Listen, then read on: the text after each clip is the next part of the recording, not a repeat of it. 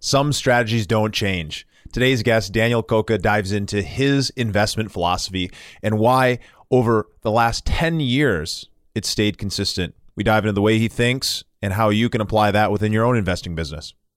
Let's get right to it.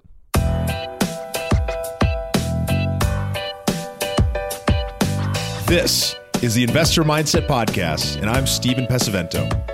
For as long as I can remember, I've been obsessed with understanding how we can think better, how we can be better, and how we can do better. And each episode, we explore lessons on motivation and mindset from the most successful real estate investors and entrepreneurs in the nation. Today's episode is sponsored by Von Finch Capital. If you're interested in investing alongside me in the same type of real estate opportunities that I personally invest in, then head over to Von Finch Capital and join their private investor network.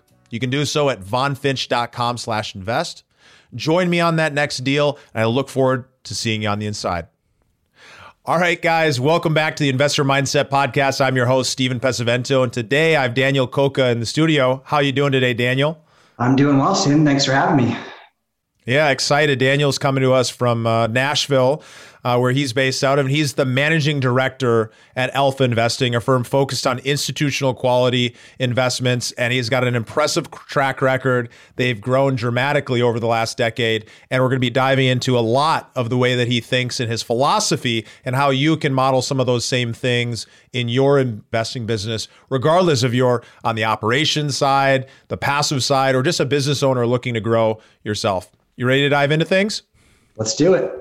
So before we get into business, you know, let's first start out by taking a look back at earlier in your life. What events or influences from your childhood shaped who you are today? It's a great question. I always think back to my father, who was a very uh, someone who really promoted education and hard work. And from a very young age, I thought the path to success and therefore happiness was paved by lots of education, hard work at big institutions. It probably wasn't until I was in the real world for a few years, 25, 26, 27, where you know I started to think a little bit differently. And that's part of what gave me the the courage, so to speak, to to start Alpha, you know, with with my partners is, is really the transition. And so as I think back on things that defined my life and my trajectory, that, that's a big one. I would have never ended up New York City law firm if it wasn't for the way my, my parents raised me. But I also would never have made the jump to start a company. That's kind of my story, so to speak. Yeah, it's so interesting, right? How we learn these things when we're really young that if we follow this specific path and we go this direction, we're going to end up having the life that we want. And then when we get in that and we actually start experiencing and making some of those decisions ourselves, we're able to realize that there's actually other paths that maybe are a path that fits us better or fits the direction we want to go. And that's where we get to that decision point or are we willing to go into that unknown to then go and create something that might be that better life we dream of? So, what I'm curious about is you obviously started out working in that institutional, or I should say, that law firm space. And then you've since transitioned and grown this business over the past decade to be able to do the kind of deals you do. For for those listeners who aren't familiar, tell us a little bit about Alpha Investing so that we can really dive into uh, the strategy from a perspective of understanding what you guys do and how that's different. Yeah, sure. So Alpha Investing was a company born somewhat out of necessity, right? All, all the founders of the firm were very busy working professionals, right? I was an attorney, a partner was an accountant, other partner was a venture capitalist, entrepreneur, what have you. And we were trying to do the same thing that a lot of people are still trying to do today, which is find access to high quality real estate private equity so we could take money we have in our stock market accounts and you know push them in, into the real estate world. The challenge that everyone finds is that being able to invest with a group that has a billion dollar portfolio is not something you can do, you know, even if you're writing a hundred thousand dollar check, it's just not that interesting. And so all of this was happening on the heels of crowdfunding. And I was actually working on a lot of the, the venture deals behind the scenes at, at this time. And so had a lot of good insight into how those businesses were set up and, and what they were set up to do. And at the end of the day, just didn't feel like they actually met the needs of the investor. The goal was about creating marketplaces and, and raising a lot of capital for a lot of sponsors. For us, you know, we're putting real estate deals together, but it's 10 or 12 a year. it's four or five partners that we have long-standing relationships with. And the goal of everything we're doing, and we can of course talk more about very specific strategy, is trying to create this this concept of alpha, right? You know, what what our firms named after, right? And, and at the end of the day, you know, we do that in a number of ways. But you know, a few of them are you know partnering with with the right groups looking at you know sub 50 million dollar small middle market deals where we think we can find off market opportunities where we think there are pricing inefficiencies where we believe we can partner with an institutional buyer and buy from a mom and pop seller. That's where you get to add value just through management expertise. And whenever you can add value without spending money on a real estate deal uh, that's incredibly valuable. And so at the end of the day, uh, what we wanted to create was a mechanism by which people like us could invest in real estate deals in the manner that we wanted to invest.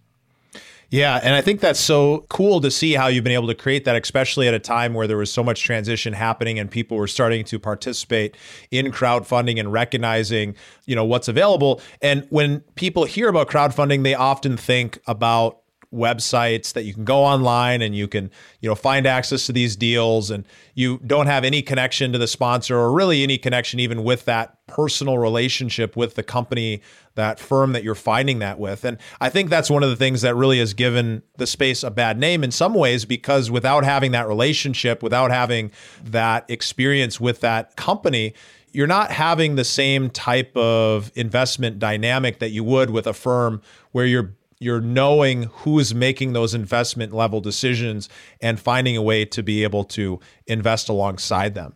And so really it sounds like the firm was really developed out of necessity because you couldn't find what it was that you were looking for personally and and one of the ways to be able to do that is to be able to come together and invest as a collective. We have some very similar values there and really looking to partner with experienced sponsors and operators. So what is that value proposition when you're going to a billion dollar player or an institutional operator like this, what is the value proposition that ends up getting your foot in the door and ends up allowing you to be able to invest and, you know, be able to place your investors' capital and your own capital into these deals?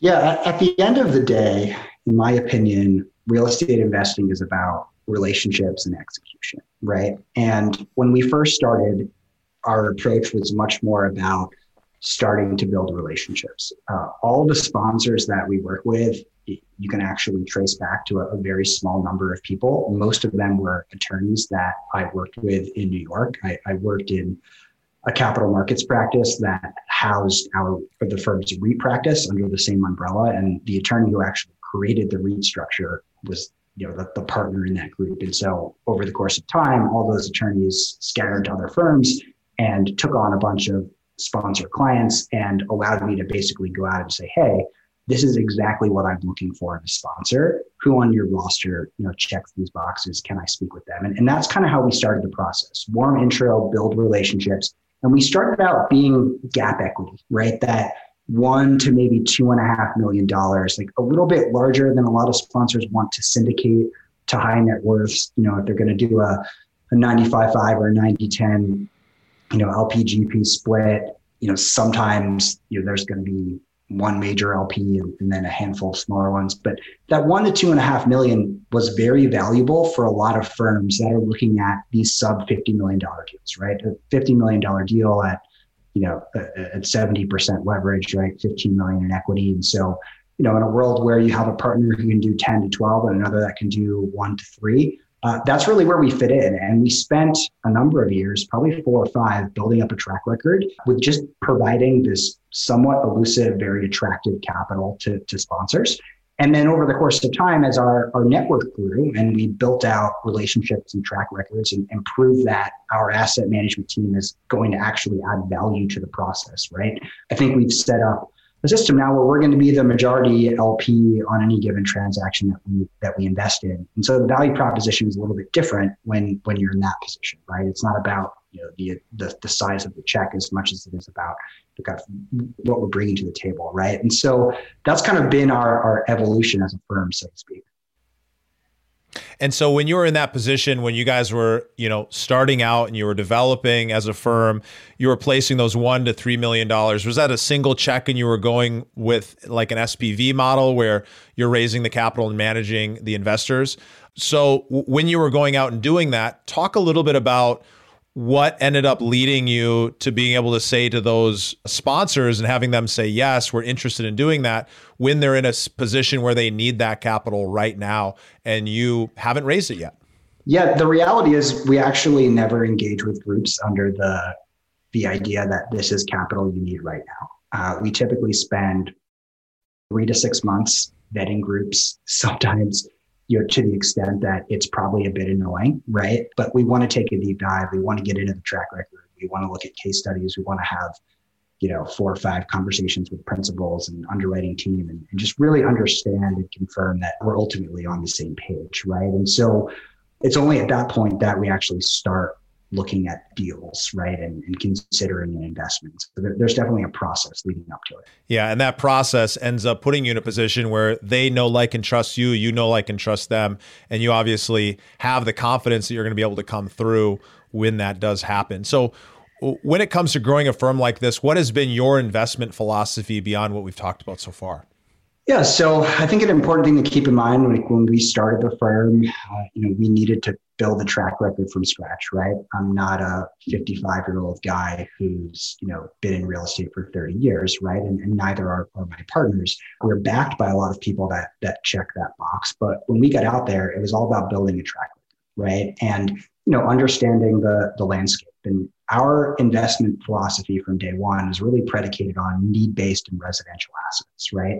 Uh, people need a place to live. They need a place to grow old. That's true in a good economy, also true in a bad economy. And if we circle back to 2015, which seems like you know an eternity from from now, you know the the rumblings around real estate recession, general economic recession were all there. And so our focus really from day one has been downside protection.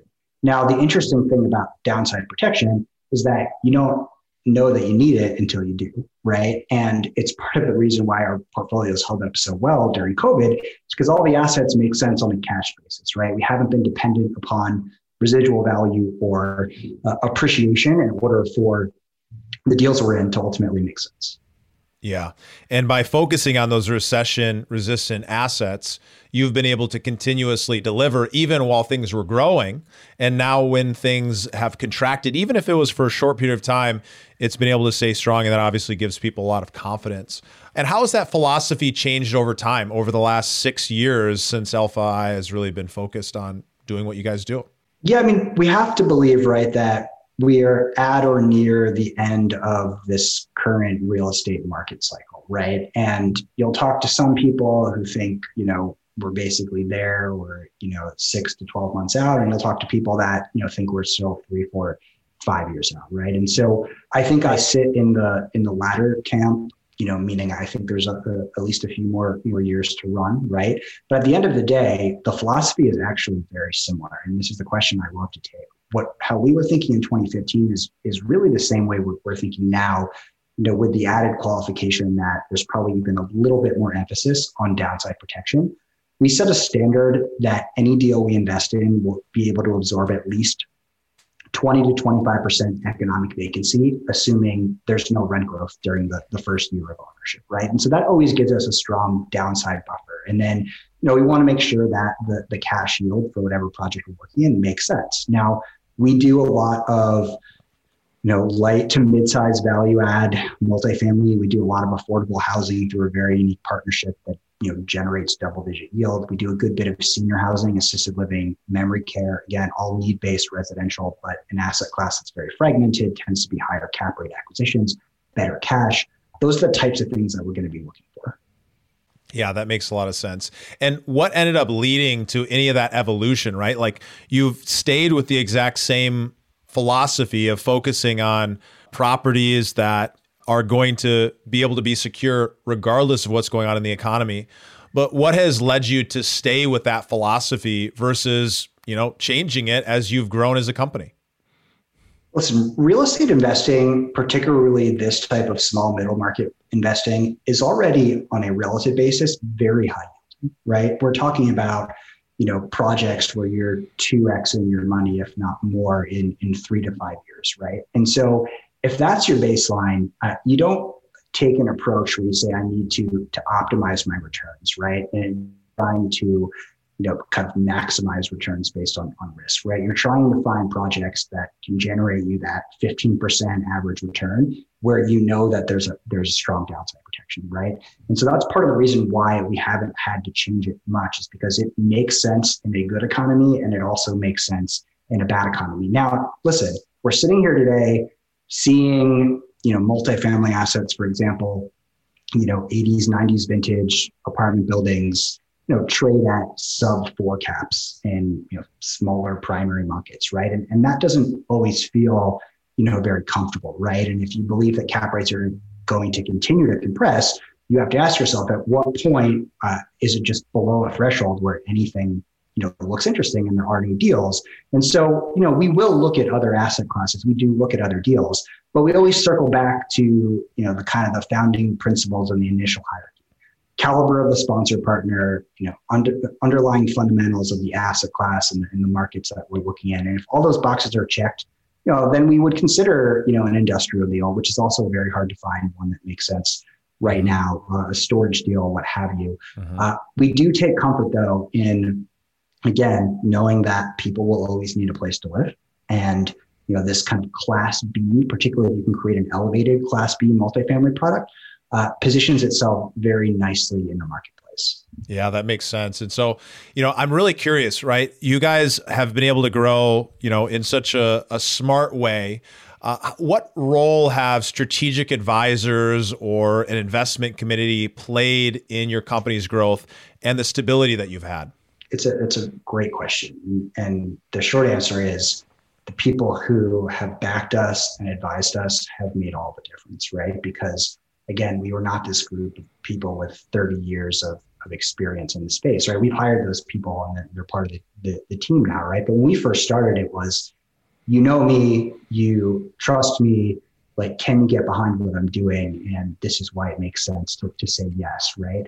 And so, you know, there are a lot of different groups that have helped us along the way, whether it was sponsors who said, listen, I'll give you some runway, I'll let you go out and you know, I'll give you a $2 million allocation into my deal, even though I don't need it, with the hope that you're going to come back to me three or four years later with a $10 million check, right? Those types of relationships to, you know, the groups that invested in our firm who, you know, let us work out of their office, gave us guidance on, you know, how to build a business, how to build a culture. Because, because what we're doing here, you know, we're not just building a real estate investment company, we're also building, you know, alpha investment, right? And, and you know, typically those are aligned, but they're not always identical, right? And so having advisors who have kind of been through that that process already uh, really makes all the difference. And and you know, some of the biggest ones in particular, there's a group uh, in Los Angeles called Wedgewood Enterprises. They're one of the largest fix and flippers and hard money lenders, vertically integrated in, in all of that that space. You know, they they backed us. They gave us office space in, in their building in, uh, in Redondo Beach, ton of guidance to, to me and my partners. Those types of things have, have been very valuable in uh, our firm's growth for sure. Yeah, it's so interesting, right? Because sometimes people end up looking to companies that have been successful and they think, wow, how were they able to do that? Right. And it definitely it's grit and definitely it's perseverance and definitely it's all the things that we know go into creating a phenomenal business. But in part, it's going out and finding great people who you can learn from so that you can end up quickly being able to model what's already been successful.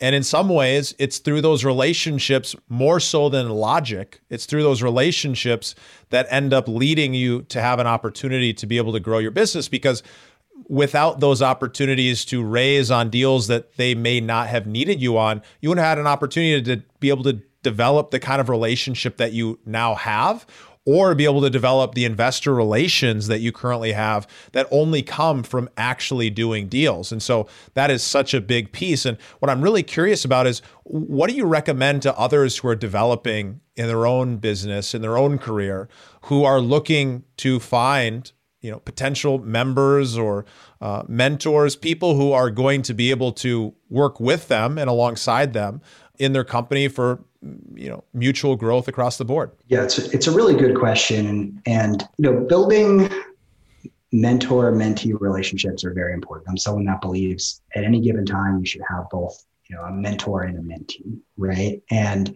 you know, you build those relationships over time in the same way that you build your, your track record at a firm like ours. You can't do it in six months or 12 months. It, it, it takes time. That's just how it, how it works. Right. And so, you know, similarly, you know, some of the, the mentors in our group, you know, professors that, you know, my, my partners had uh, TA'd for in, in business school or that we had met, you know, professionally or folks I met at the law firm and people have introduced me to and just kind of working through just being a person who says, Hey, like, I value having smart people around. I don't need to be the smartest person in the room. I'm here to take advice. I'm interested in learning and I'm excited about doing something that's a little bit different than, you know, what everyone else around is doing.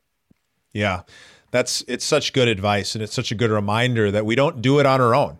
It really is a collective of being able to learn and leverage the thoughts and beliefs of others for us to be able to grow our own. So I'm curious, like, what are you seeing that's happening in the market right now when it comes to going out and acquiring deals? And how should investors, you know, be looking at the market that we're working in right now in comparison when with what we've been experiencing over the last couple years? It's all relative, but I'd love to get your take on that. Yeah, my my initial thought is people are acting crazy right now, right? You know, it, it and it seems crazy to say that because I think back to, to 2017 and I, I, probably felt the same way then, right? And no one really knows how much room there is to run.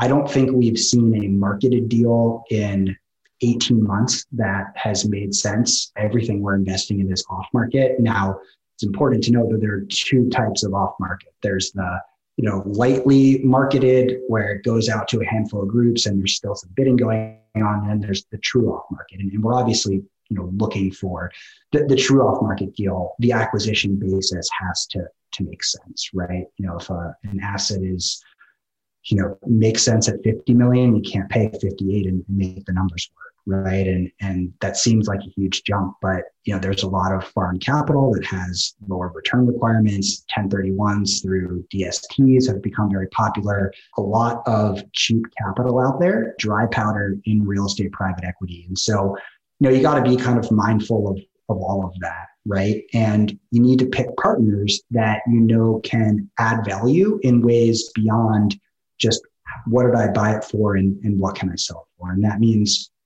you know, how have they executed? You know, the groups that we work with on a regular basis have a long track record of successfully implementing nearly identical business plans in you know the same or, or similar markets and they're able to do over time the exact same thing to the point that we can get comfortable investing with them in, in this environment, knowing that you know they've been been doing it for for years. Yeah, being able to see that they've already succeeded at doing it so many times over and over again, knowing that they understand that business model in and out means that you can compress some of the variables and still feel comfortable knowing that you're going to come out the other end in a secure place with the likelihood being you know, nearly the same that the, the return structure is going to be equal. And that's super, super important because whenever you're doing something 10, 20, 30 times, you're going to be a lot better at it than if somebody's coming into a new market, they're looking at a new asset class. There's just things that you don't know, you know, and you don't want to be in a situation where there's something that you don't know that's quite costly and across you know 200 300 units it could end up killing the deal. Yeah i think that's that's really well said right? At the end of the day when you're underwriting a transaction it, it's really about taking those assumptions that that make up the projections and looking at the underlying facts and saying does this make sense? But you're never able to fully back up with 100% certainty you know projections because they're forward looking right? We just don't know. And we could say you know, we believe your pro forma rents make sense because we've toured all the comp properties in a five mile radius. And, you know, if you renovate to this scope, we know that, you know, you can get those rents, right? We've looked at market reports, we've looked at affordability and demographic data, right? All those things can help you get to a point where you say, this makes sense. But at the end of the day, you still have to decide, hey, this is the direction we're going. And there is always a little bit of a, a leap of faith. And so you want to make sure you have partners who are the type that can handle whatever gets thrown at them. Because once the deal is acquired, what we projected is no longer relevant, right? We're all going to benchmark against what a deal was projected at, but it doesn't matter, right? Now we're we're in the game and, and we're playing it with the cards that we've been dealt. Yeah, we're on the field. We've got to start doing the actions to make sure that we can get that ball over the finish line. But at the same time, we had this whole plan going in, and it doesn't matter because now it's live and the clock's ticking and it's time to do some work. So this has been really amazing. Uh, what I'd love to do is I'd love to dive into the growth rapid fire round where the questions are quick, but your answers really don't need to be. So I'd like to talk a little bit about success. How would you define success, and what is success to you? It's a good question. We always ask on our podcast about wealth, like what does wealth mean mean to you? And, and it's always interesting to hear how how, how people react. You know, for me, it was really about finding a place that I felt like could could become my own, you know, along with my my partners, of course, right? And so I think more about the intangibles. I think about just kind of being involved in building something from the ground up. You know, the highs and lows that come with that, because no entrepreneur or anyone who started a company will you know, tell you that there aren't some moments where your back is really against the wall, right? And, and you're fighting for your life. But those types of, of moments, at least for me, are invigorating. Like I love to have my back against the wall. Like it's not so much the case any, anymore, but during that build up period, uh, I absolutely loved it. Right. Like that's what, what motivates me. And so, you know, success is really just kind of continuing on, on this trajectory, right? It was, it was really about putting myself out there because I saw as an attorney and I, I worked on so many deals a lot of people out there doing really interesting things, raising a lot of money, being very you know, successful. And the key difference when I was sitting in my, my lawyer chair between me and them was that they put themselves out there. They took the risk, right? And so for me, it was about taking the risk and then you know putting my time and energy behind something as as we built it. That's how I ultimately think about you know success for, for me, or at least how I internalize it. Yeah, that makes so much sense. And based on that definition, do you feel successful?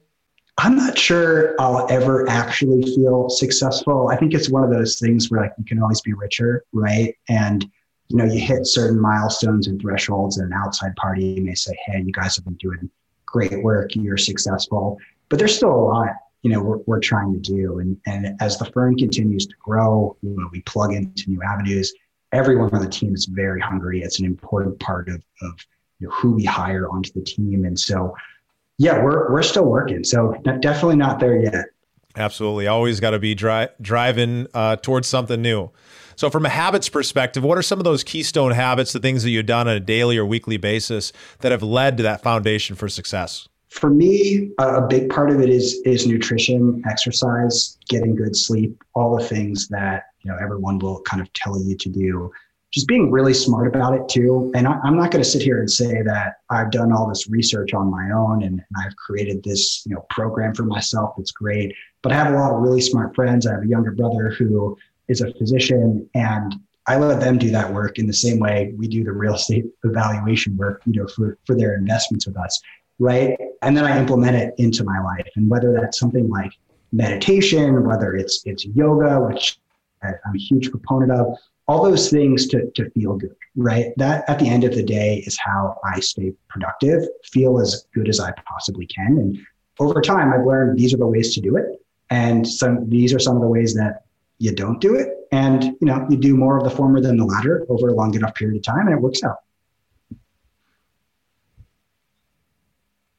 Yeah, yeah, I, I love that. So let's finish on this. From a purpose perspective, what drives you to live your best life every day? you know right now it's it's about kind of building alpha and you know putting it, it on the map as as a you know a real kind of player in in this space right and, and simultaneously building up the team around because you know when, when you've got a relatively small team that you're building up like everyone effectively becomes you know a family you know not to, to be a cliche right but everyone's very close everyone is you know personally and financially invested emotionally invested in in what we're doing. And so that's really a big part of, of I think what what drives me right now is let's let's do this. Like we've we've put ourselves in position. We've spent a good amount of time getting ourselves here. Now's the time to execute, right? And yeah, for me that that's really what it's all about. You know, again, we're all really hungry. You know, we all come from middle class families. We all are trying to get after it. And you know, that's kind of the story of Alpha. Yeah, I love that. I love meeting people who are really committed to what they're doing, who are driven, who are finding a way to create a better life and make an impact not only on the people they work with, but also the people they serve. So thanks for joining us today. It was really fun diving in and and getting to know a little bit more about you. Uh, where can people find out more about you or get in touch? Yeah, our, our website is alpha i the letter i dot, dot com. We are a private group, right? We're not you know soliciting new investors so to speak. But if you are interested in having a conversation you know you can reach out. I would just note that you saw me on this podcast there and, and i'll give you a call and we can chat about what we do